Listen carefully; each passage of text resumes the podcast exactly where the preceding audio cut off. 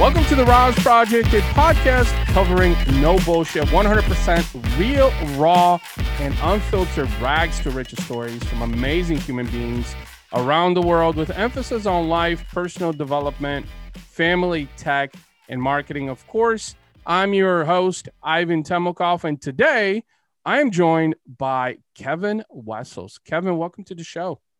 Yeah. Hey, Ivan. Thanks for having me. Pleasure to be Absolutely. here. Absolutely. Absolutely. And uh, before we start chatting, you know, about your story and and and some of the things that you know, I would love to hear your thoughts on this. Uh, I want to share a little bit of a background with the listeners and viewers. So, Kevin Wessels is the founder and managing director of Rev Sherpas, a boutique business growth advisory and customer experience strategy consulting firm for small to mid-sized businesses he has over 10 years of revenue growth, acceleration, consulting experience, scaling global companies via strategic CRM and CX transformations using his intentionally proven and proprietary client connect formula. I would love to hear more about that here in a little bit too. Uh, a multi published author, his specialties are building client centric company cultures, improving sales and service, rep productivity, increasing client retention, and revitalizing underperforming marketing and lead generation strategies to double revenues and create more consistent cash flow quickly, inexpensively, and with less effort. Well, that was a mouthful, wasn't it? right on. Well said. Yeah, yeah. So uh, thank you again for coming on the show. And um, before we hit record, you know, I know we're chatting a little bit, but um, let's let's start let's start from the beginning before we get into the business stuff and and everything that, that you've done but let's take it way back Let, let's go back to our early days you know let's hear more about you know your early days your childhood you know upbringing upbringing uh, where you've been what you've seen and what led you up to what you're doing today sure sure absolutely so it's yeah I've I've lived in a lot of places. Uh, I'm willing to bet um, more than most. Um, I actually counted it the other day. I've lived in 13 different places. Um, I guess I, I, was very fortunate enough to uh, be brought up in, in a fluent community, and my family just kept, I guess, getting promotions. And with those promotions, we would go from city to city, right? So I was mm-hmm. fortunate in that regard. Um, but over the course of my career and, and the friends I've made, the the, the people I've connected with in my network, I think I'm unique in that sense because most people they grow up in a particular region and from what I've found, they usually stick around in that region for a, a few reasons. One, their family's close or they just like it. But um, you know, I consider myself blessed to have uh, been exposed to so many different uh, areas of, of the U.S. Um, you know, I've primarily been in the Southeast, grew up uh, mainly in Atlanta for my formative years from third grade through high school, then on to Nashville for college. Uh, the best big city I've been in was uh, Chicago. Then I met my wife out in in Denver, and I joke with her it was it was downhill from there because we moved to to Delaware of all places as she pursued her her academic degree. But you know, as I've um, actually moved from place to place, it became clear knowing that she, based on her career profession, uh, actually would be pursuing a PhD, a postdoc, an internship. And so she was going to have to continue moving. So, uh, similar to my childhood, we just kept going from spot to spot to spot. And now we're in Houston, which we love. But uh, a little over a decade ago, I, I recognized hey, I need to carve out a niche in a profession that allows me to be successful remote. And naturally, that's when I embarked upon my, my consulting career. So I've been doing management consulting for over a decade now. Mm-hmm. Uh, you know, originally I was working with some of the largest global financial institutions in the world, helping them uh, implement strategic uh, customer uh, transformations, digital customer experience uh, initiatives. And, you know, I had success with that. Uh, we were focused on primarily revenue growth acceleration. How do they operate more efficiently? Uh, how do they better serve their customers just so that they'll you know stay with them longer, right? Um, as time went on, um, you know, as I moved to Houston, I actually uh, got laid off, and you know I always had the entrepreneur itch, and I thought um, you know it would be the appropriate time to go off on my own, leverage my knowledge, and be able to share my expertise with a market that, quite frankly, from a management consulting perspective, is underserved, the small business community. Yeah, no, that's that's really cool that you said um, that you said that because you're right on. It is under underserved. That you know, I think there's a shortage. But um, you said something at the very beginning that I think is really important.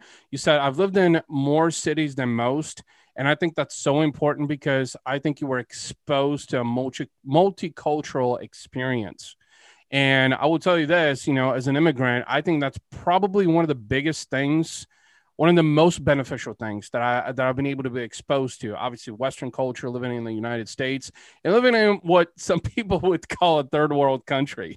You know, I mean, growing up, you know, uh, Bulgaria, which is where I was born, you know, was a former communist country until '89. You know, and so like now when when I tell people you know, like like I mean, I was young, I was nine years old, you know, when communism was overthrown, but still, you know, I remember years where we couldn't celebrate Christmas, we couldn't put up a Christmas tree, you know, when when most people would do that, right? And it's just like, and I think that makes you more humble and grateful uh, to understand. So so for you, you know, you've been exposed to that. And you're absolutely right. I mean, I think a lot of people don't leave their so-called domain because of friends, because of family, because I think they might be even afraid to step outside of the comfort zone. That's a part of it. It's that, you know, that that scarcity mindset, um, I should say. And so you got very early on, I mean, you were exposed to, you know, uh, a lot of big companies that you work with. I'm curious to know uh, when you were, you know, working with those fortune companies, right? Like, what are some things that you picked up on that most of those brands, right? we're struggling with like were you able to identify like a like a common trend of like because i mean these you know fortune 100 500 1000 you know 5000 you know to be on that list alone right is an accomplishment but let's face it i'm sure there were a lot of imperfections that they had so i'm curious to know from you like what are some of the constants that you were able to depict yeah, yeah, good, good question. So along the way, I one thing I, I, left out, I did have a chance to to study in Madrid in, in college, and then throughout my consulting career, a lot of the clients that I have helped, they had satellite offices throughout the world, right? And so that allowed me to to leverage just my my ability to uh, really relate, quickly establish rapport from with people from different backgrounds. Um, so, in doing so, as I would go in, perform a business diagnosis, perform a business health assessment, not just with the headquarters, but with the various you know, locations throughout the globe, it was clear that uh, you know HQ, if you will, always yeah. naturally they're calling the shots, but they really are not in tune with what's going on in some of their top producing offices. And you know, that being said, the transparency, the collaboration, the communication between various departments and offices, uh, it, it's quite shocking how lacking it is, really. Really? Um, yeah. I mean, so, so many of these brands, I mean, sure, people may have the standard, hey, I can't stand it when I have to contact customer service, but it goes far deeper than that. Um, you know, besides having to be on hold for 20 minutes if you want to get a live body besides having to you know type in your thoughts over and over to get the right person with a mm-hmm. chat bot with with some sort of automated response mechanism um, it, it's not just limited to the service aspect in, in way too many of these large companies in a way they're so big that they have no insight on the complete client relationship uh, that their particular clients have with them. They don't know all of the products and services that their their clients have, and as a result, the service levels suffer, and they're not able to maximize those client relationships. And you know, if they do encounter a sudden turn of events such as COVID, right? They're just not as prepared, and then instantaneously uh, they're they're going to have a down quarter. So I think people take for granted that a lot of these larger companies are well run. And I, I think you'd be surprised if you really yeah. uh, get in there and, and take a deeper look. Yeah. So as you were mentioning this, like, uh, you know, it's not necessarily red flags, but like I think there were uh, kind of like these uh, light bulb moments that was having in my head as you were as you were making that statement, and I was hearing the necessity for personalization, the necessity for humanization, the necessity for uh, strong relationship building from a customer standpoint, and it, it's so ironic, I think, because you know here in 2021 with with COVID 19, I think there's there's a much uh, higher demand for something like that. I think that's why over the last probably I don't know three years roughly, I would say the retail space specifically has suffered tremendously because I I think in part is they failed to pivot, and that was another thing that I think I, I picked up on is like failed to pivot in the sense that to be more adaptive to the marketplace and that's exactly what you said is like, you know, a lot of these fortune companies don't really know who they're talking to. And I think that's where things like AI really are showing hopefully signs of life and ways to really interact in a more personalized level. When you talked about chatbots and you talked about communication and you talked about customer service, but I, I think that that's really moving forward for a lot of these companies. I think those are those are necessary things to be able to sustain and grow and evolve because let's face it, I mean, I don't know about you, but like when I'm buying a product or a service, if I don't feel like I'm getting an experience, I'm not going to buy. You know, it's just, and it doesn't matter what kind of a, a fortune company you are. I mean, whether it's product or services that you sell, because it's one of the two that you're selling, right? But if whether it's in a mobile app or it's through a website or or even still in person, you know, if I'm buy, which I don't really buy much stuff in person anymore, you know, but like if I don't feel like I'm getting an experience that I'm not going to buy. So it's interesting you said that a lot of these fortune companies are not putting an emphasis on better customer service, on better relationship building, on more personalized experience specifically um, with uh, their customers. So let's talk more about you know Rev Sherpa. So I'm going to shift the convo because before this thought actually escapes my mind is I know in your bio you mentioned that um, uh, let me see if I can find it here. Uh, you have 10 years of revenue growth acceleration consulting experience scaling global companies via strategic CRM and CX transformations using an intentional, international, excuse me, proven and proprietary client connect cor- formula. Let's talk about the client connect formula. What is that?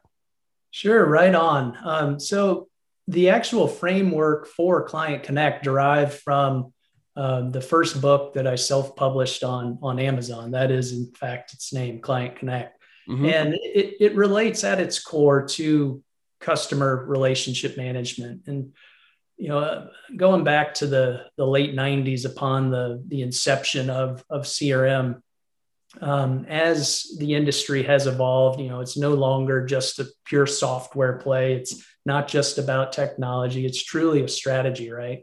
And so the client connect formula essentially starts with having the right culture throughout the organization. So if you have strong leadership in place, you have the appropriate level of um, executive sponsorship along with dedicated stakeholders who truly represent the various uh, levels of the entire organization, you'll then be able to implement more effectively strategies throughout uh, the entire firm that create more engagement.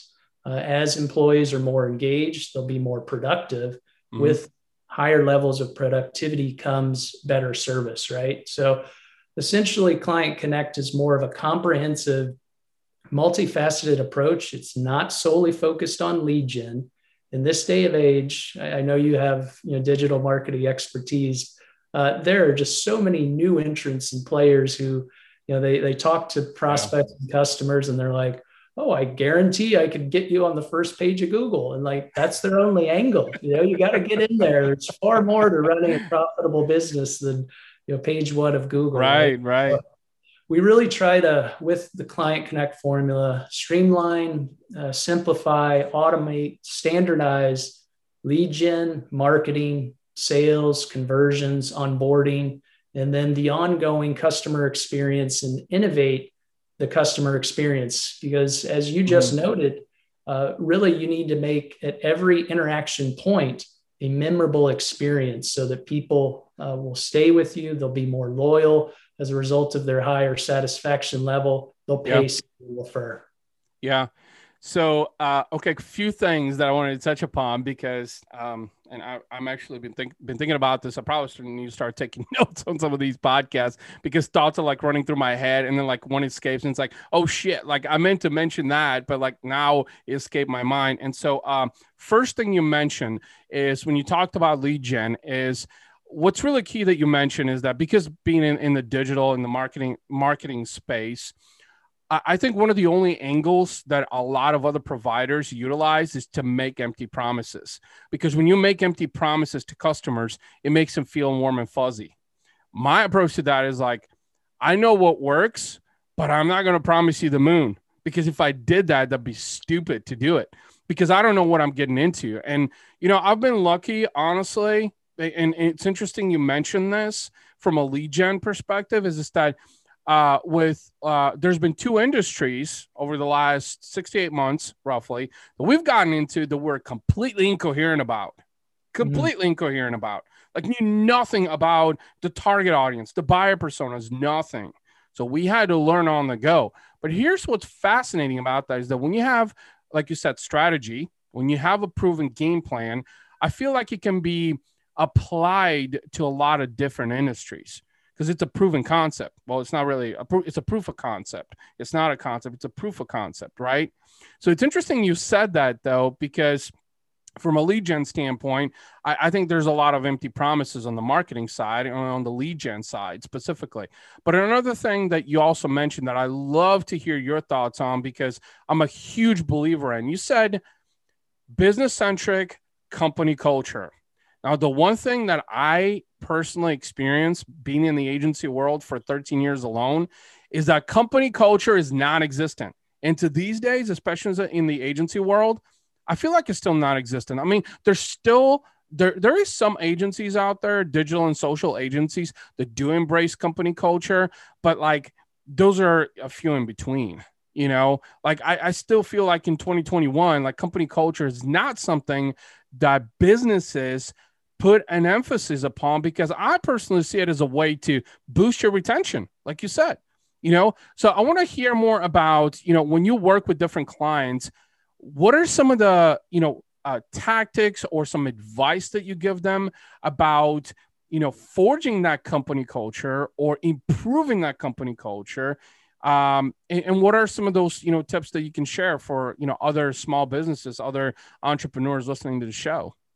Yeah, yeah, I, I, completely see where you're coming from. So let, us face it, in, in this current environment, uh, firms, regardless of their size, they were cut off guard as far as transitioning to more of a remote operating model. I, I don't know who did this, but I saw a, a joke recently, and it was uh, who, who was really responsible for your, your digital transformation? Was it the COVID virus or was it IT, right? Right. Uh, unfortunately, for IT's sake, it was it was COVID because a lot of firms were forced to adapt. Yet they're yeah. still struggling, um, as odd as it sounds. So in my case, I've been fortunate where I've been working remotely primarily for the past ten years. So other than the personal family element, it, from a business perspective, how I'm engaging with people, it hasn't been that different other than not doing the, the travel face to face but it certainly is more challenging when you're not in the trenches with your teammates side by side. So the question becomes how do you actually get more people engaged? How do you develop that camaraderie?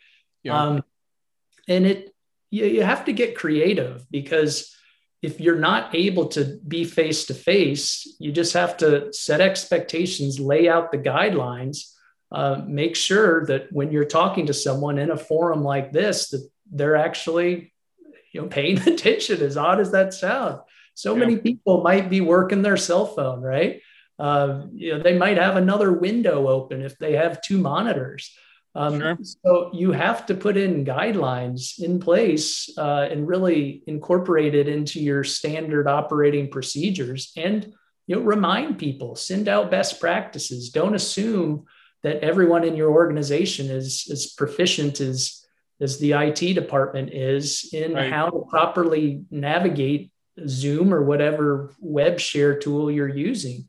Um, but I, I, think you also have to commit to uh, having in place not just conference calls, you know, over a Zoom that are business focused. You have to have intentional, uh, I guess, check-ins with your team to one gauge their level of morale, uh, because I really do think that there is Zoom fatigue out there um, yeah. for, for, many. Um, and you know celebrate what you have accomplishment over over the past year since uh, you know covid emerged in the us and set the tone for what you're looking to accomplish uh, you know over the next three six nine and 12 months right always remind the team what you collectively are striving to uh, achieve uh, i think often you know you might at the beginning of the year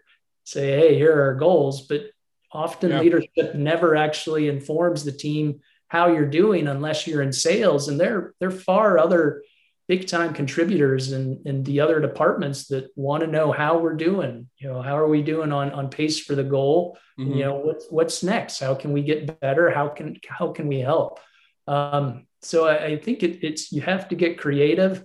It's not don't hide behind uh, email, don't hide behind texting, don't hide behind IMs. Actually, yeah. use the phone. If you are in an office, go into the person's uh, office and talk face to face, right? Know, at a safe distance, right? I actually have right. a a brother-in-law, and he he jokes about how this this other high-level exec who sits two offices down from him is always just drilling him from emails. And, right he, he just walks into his office and he's like, all right, what, what do you need? You know, just, it's okay to talk live, you know, stop hiding behind yeah. like social and IMs. It's, it's, yeah. you know, it's, uh, I'm so glad that you said all of that, honestly, because you know, I'm a firm believer that first of all, with the podcast, with the RAS Project, there's a reason that people like you come on the show because there's so many, there's like mindedness, so many similarities, and the things that, that, that we collectively believe in, right? It's like they say, is you know, uh, uh, great minds think alike, and positive people, you know, surround themselves with positive people, and never see a positive person with surround themselves with a negative person. They have nothing in common, right? So when you were talking about company culture specifically, there's a few things that that I personally believe in. So being being having agency experience in the past, and this is something that I'm doing with my own company, is just that I'm a strong believer that if you forge strong company culture, that like you said, employees are going to be happier. You're going to have higher retention. You know, they're going to be excited about actually working with the brand if they they have to believe in the vision of the brand and that's something that I personally have emphasized upon is, and that's why we've we've gone down the human centric approach is because you know we're very small, but you know every couple of weeks we'll go out to lunch on a Friday, and we'll just shoot the shit. Or you know, uh, interestingly enough, you said you're in Houston. We actually have a client in Houston. I'm going to be there next month, so we'll definitely have to hook up. You know, but we're down there and we're like went out to tacos and drinking tequila. You know, bonding with our with our client and then while we were shooting video all day long you know it's just like and what i realize is this that and, and i'm so glad you mentioned this is this that with employees specifically you have to they have to feel like like they matter that they have to feel like you've made an investment in them you know and i'm just talking about like benefits because that's pretty standard nowadays but that you've made investment like you help them grow right? So one of the things that that i do internally is like always try to share to my social media coordinator is always like educational stuff like here's something that you know can level up your game. Here's something that you can you know uh, uh, use you know to become more knowledgeable right? Like empowering them uh, actually to where they can become you know uh, more more valuable to the organization. And that's just it. is like you know one thing that i noticed is that again being in the agency world in the past like I feel like company culture was had a huge void basically because it was so about we got to meet our quota you know we got to we got to focus on deliverables you know we got to make sure we meet client expectations which in reality what was happening is having led teams is you know would sign on a client three months would pass by and i have to get on a call and basically lie to them because our team was unhappy of actually coming to work because you know the principal right of the business just uh, was was very derogatory or would come across as very negative. So it was they were sending a va- bad vibe internally you know? So when you were talking about all these things i think it's important. And honestly uh, i think when we look at like companies like google you know that with the googleplex and what they have built you know they've proven and this has been what 10 15 probably 20 years ago i guess however long the googleplex now has been running is that they were one of the first to emphasize on com- company culture uh, and that's why they invested on well we've got you know uh, uh, a chef.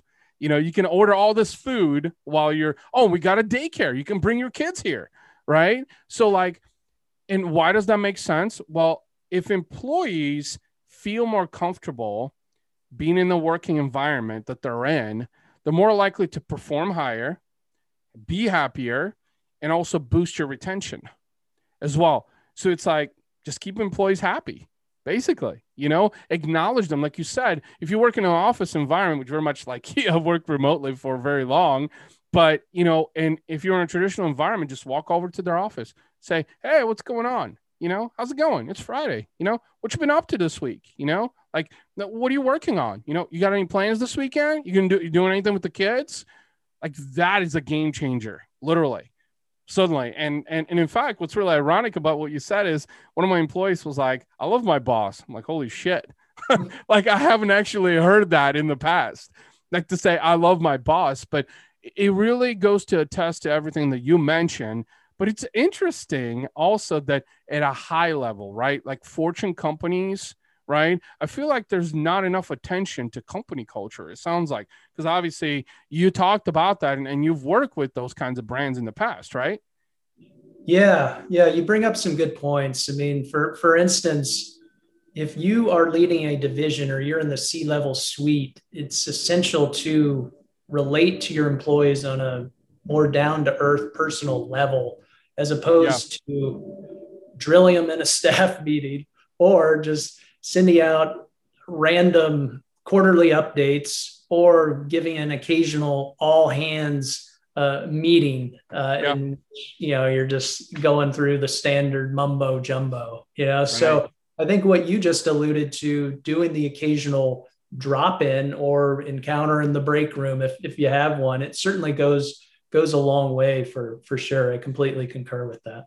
Yeah, yeah. Well, I'm I'm glad. Like I said, you know, it's so ironic, you know, that um that uh uh you mentioned that too. But and I'm a firm believer of everything you mentioned. But let's talk more about you know the expansion and the growth popularity of the Rev Sherpas uh, Growth Academy. I know you know you guys have really hyper focused on building this out. You know tell us about what what is that and how does it help you know companies small to mid-sized businesses right? Because you primarily work with small to mid-sized businesses correct?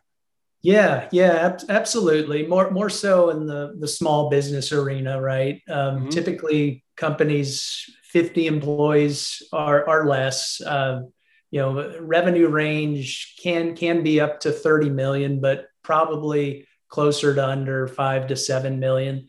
Um, so the Rev Sherpas Growth Academy, I, am I'm, I'm proud to to say, is my online small business growth training portal, uh, and it's utilized by three typical audiences. On the one hand, it could be a startup founder or early stage entrepreneur who more than likely is transitioning from the corporate space, uh, maybe they're about to embark upon their new entrepreneurial journey or you know maybe they they they already have and then they're just you know running in all sorts of different directions. They need to just tone it back figure out how to master uh, really the, the business fundamentals so that they can come out of the gates strong.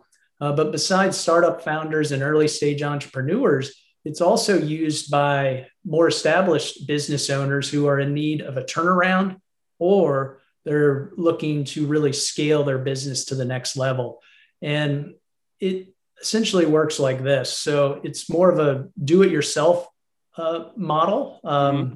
It's, it's designed to, to help business owners master the business development and marketing fundamentals. And they do so by every week, they'll receive a educational uh, video. And if they're tied up with something, uh, everything's archived so they can go back into the system you know, whenever they have free time and, and really learn it, watch it twice. Uh, not only does it come with, with videos on strategies, tactics, um, it also has tools and templates that they can leverage, such as industry specific accelerators. And what I mean by that, we have pre built um, marketing and advertising campaign templates broken down by industry market micro verticals. So, for instance, let's say uh, you're you're in the uh, service based home home uh, home services industry. You're, maybe you're a plumber, maybe you're a you mm-hmm. know an HVAC uh, provider. Let, let's face it. Often those individuals are great at their trade, but they may need some assistance when it comes to how do they properly get their message out there? How do they engage in discussions when someone is interested in their services? And so uh, we'll have templates already built for them to save them time and to increase their overall conversions. Um, so it, it's a great opportunity. Now, that isn't the only consulting service that I offer, right? Um, but it's often at the cornerstone of any of my you know, private consulting relationships. Okay. Okay. So you basically have this powerful educational program that you know uh, small businesses can tap into that are that don't have that education to really help them grow and scale. And like you said, it's more of like a DIY approach, right? So it's like very much like an e-learning style that you jump into and you know you can you can peruse through it at your discretion which i know is big you know especially with small businesses because if you're i would probably say you know in the one to five million mark i would say in, in revenue right? So you're more on like you know on the bottom end is this that you're probably wearing a lot of multiple hats as well and you're you know trying to grow and scale to where you can free up more of your time. But i think this is really great because you know it allows um, you know the ceos basically founders you know to um, uh, be able to go through it you know at their own discretion on their own time which i know is big because you know time is of an essence. This is actually one thing that i personally um, you know i've had to put a strong emphasis upon is the fact that you know time is valuable. It's the one thing that you can't get back and so you have to make sure that you value your time because if you don't value your time, then your clients will value it for you. 99% of the time, they'll devalue it because they always want to get a bigger bang for the buck. You know, it's like, how can I stretch my investment? How can I stretch my monies? You know, so, um, very cool. Very cool. Um, I would love to hear more about some of the strategic CRM stuff um, that you've done in the past because I think you know, there's a lot of small businesses specifically that terribly fail at this. I know I've failed at it multiple times. And, you know, I think, you know, the, the, the strategic or just a CRM in itself, really, and becoming valiant in your pursuit to utilize it on regular basis can really grow and scale your business. Um, so let's talk a, a, little bit about some of the strategic, you know, CRM things and, and what are some things that, you know, you've helped small businesses with, you know, that others, you know, could get value from. Sure, sure. So I, I think the, the defining moment in my career where I became fascinated that you can actually make a living by delivering a um, a well-defined CRM strategy was when I was at business school. I read this book um, by Don Peppers and Martha Rogers. It was called Managing Customer Relationships. And I was like, let me get this straight. You can actually uh, get paid to advise people to better serve their customers. And if they do so, more than likely their customers will stay with them longer and you'll get more sales. And more than likely the stock price of your company will, will go up. You know, how easy is that? It sounds easy in principle, but very few companies are doing it. And in order to execute a sound CRM strategy, you know, one, you need to have a comprehensive 360 degree view of not just your customer relationships, but also your prospects, your referral sources, really any of your, your stakeholders, you know, all your suppliers and partners as well. And what's been great since the evolution of the CRM industry, I think, you know, Salesforce, for instance, launched back in the late 90s you know, yeah. It's been 20 years since then, and it's become a very competitive market. And there's a lot of great uh, software offerings in the small business CRM uh, market now. When you say CRM, a lot of people just assume that it automatically doesn't just come with a contact manager. It gives you your opportunity pipeline management. It gives you activity management, but also a lot of uh, you know new buyers assume that it'll come with this robust lead gen and marketing automation tracker too, which you know maybe it does, maybe it doesn't. It depends on your your understanding of the market. But yeah. Uh, my point is the, the technology certainly got a lot better, but at the same time, it's it's very affordable. But the trends I'm seeing is very few leverage it properly. Um, you know, many are still yeah. keeping track of their client meetings in a notebook or a spreadsheet. you know, you've, you've seen movies like, um, what is it? Glenn Gary, Glen Ross, where, you know, things are written on a napkin. That stuff still goes on, you know, yeah. people still keep business cards, you know, what do you do if you lose them, you know? Um, but at its core, it's not just um, a black book of your your contacts, right? It's designed to really keep track of every single interaction, advise you and, and remind you was that a good interaction? What do you need to do to improve the relationship? What's next? You know, what are you targeting for? Yeah. Um, are you con- considering or actually pursuing uh, deals that you want to eventually win and close, right? Do they have any open customer service incidents or complaints with you that you immediately need to jump on and, and put sure. out?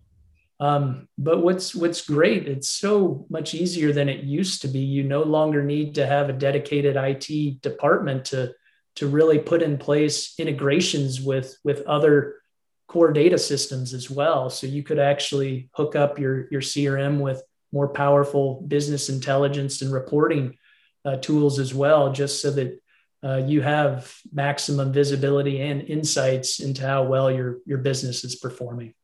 You know, it's interesting. Um, we're talking about CRM, and, and why I asked this question is because um, I know I've personally had my own struggles with it, but um, I don't want to share as much about that. But you you brought up a really good point. Is that I think with CRMs um, it it sounds like with a lot of small businesses, it's it's that gap of you know the evolution and transitioning to something that you know is more cohesive. Because like you said, writing on a napkin or a notepad, I know my dad still does that. You know, and it's just like, well, he's an old school immigrant in a way, and he just likes doing it that way. But uh, you make a really good point. If you want to evolve and scale, you know, a CRM is essential. But even more so, and I saw this in the marketing spaces because I remember back in the day we used things like Salesforce and even Marketo also. So I was mm-hmm. exposed to things like that. But like in most cases, it was like, do we really need to pay five grand for this thing per month? Like, are we really, or something like Microsoft Dynamics, which I, I did a small project with uh, a company um, uh, uh, in the industrial space specifically, a pretty big uh, company. But uh, you know, they were using something like Microsoft Dynamics, right? And like, I would question the versatility, the necessity of the CRM, because for me as a small business, I use something like Highrise by 37 Signals. You know, it's very small, it's robust, it does everything that I needed to do. But that's just it. It based on needs you got to figure out because it wouldn't make sense to pay $2,500 per month for a CRM if I'm not even going to tap into 10% of its functionality. Like that's just wasteful spending. You know what I mean? And so it's really interesting that you brought that up because I do agree because I think a CRM, like in part, uh, you know, holds you accountable to, you know, the transactions that are happening in your business, right? It helps you with actually, you know, being able to track relationships and this is something I, personally like. Like I said, you know, uh, from from a lead, potential lead to a prospect to a potential customer, the evolution based on the sales uh, sales cycle, or I should say, the sales funnel that they're flowing through, and then what stage they're in. Like that helps me, you know. And because let's face it, you can't. It, it's it's absolutely counterintuitive to write stuff down because the marginal error as a human that's largely in part of it. because you're going to make errors. You're going to forget to write something. So a, a CRM, you know, really helps you keep track of things. And then, but the challenge with that is it's like anything else, right? It's like, you know, you can buy a $250,000 Lambo, right? But if you don't know how to drive it, it's just a car. You know what I mean? It's just a ginormous price tag. It's literally the same with CRMs. It's like you can splurge in a big CRM, but if you don't know how to use it or you don't invest the time to educate yourself on how to properly use it, then you're just wasting money on something. And I see, I've seen that because I know I've made those mistakes as a small business owner. It's like I'll splurge on something. I'm like, Ivan, do you really need that? Like, is this a tool that you actually use? Or is this something that you were just curious about? So you spent money on it and then you tapped into maybe 5% of its functionality. And it's like, next, gone, done.